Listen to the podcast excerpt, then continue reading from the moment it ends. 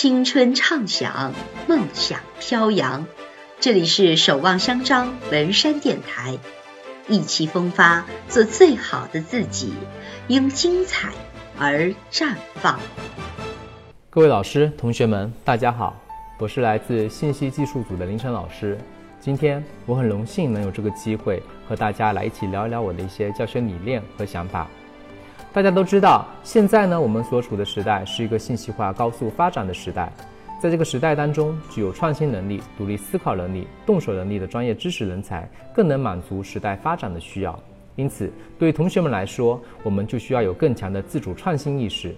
而自主学习的教学模式，能充分的发挥学生的主体地位和主观意识，真正的做到让思想在课堂上发光。那么，怎样开展自主学习的教学模式呢？下面我就自己的一些经验和大家交流一下。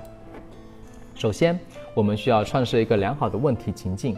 任何学习一定需要兴趣的支撑，因此，如何设置一个能够全面激发学生学习积极性的情境，对一节课的成功具有举足轻重的意义。例如，我们可以从他们比较熟悉的事物介入，这样呢，容易获得学生的共鸣。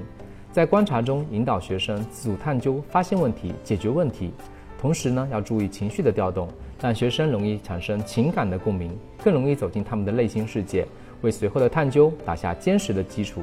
第二，要创设探索的时间，为学生保留自主学习的空间。自主学习的过程就是一个不断探索的过程，在这个过程当中会遇到不同的问题，只有对问题进行不断的解决总结，才能够找到最正确的处理方式。所以呢，我们一定要注意给学生。足够的探索时间，只有这样才能够保证学生的思维是清晰的，不会完成教师任务而盲目的进行操作。第三，提供学生自主学习的方法。自主学习的方法看似学生完全处于主导地位，但是实际上教师仍然把控着学生的学习进程和学习效果。所以在整个过程当中，教师不能完全的将课堂放任给学生，而是应当充当学生的自学辅助工具。在为学生创造自主学习的时间和条件的同时，培养学生持久的内在动力。第四，适当评价，帮助学生树立自主学习的信心。自主学习的学习方式呢，学生需要一定的适应过程。在这个过程当中，不仅需要让学生体会到自主学习的乐趣，而且让学生有信心通过自主学习完成对知识的理解和应用，相信自己有能力独立完成教师预有的任务，解决课堂上所提出的问题。自主需要教师在整个自我学习的过程当中起到真正的调节作用，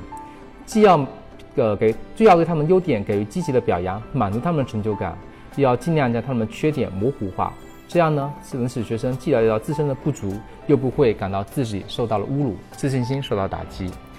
所以，总而言之，自主学习不是一个口号。在实际的应用过程当中，我们仍然会遇到各种的问题的突发状况，这也对我们放在一线的教育工作者提出了更高的要求。未来路我们任重道远，只有不断学习、努力提升自我，才能满足未来教育的发展趋势。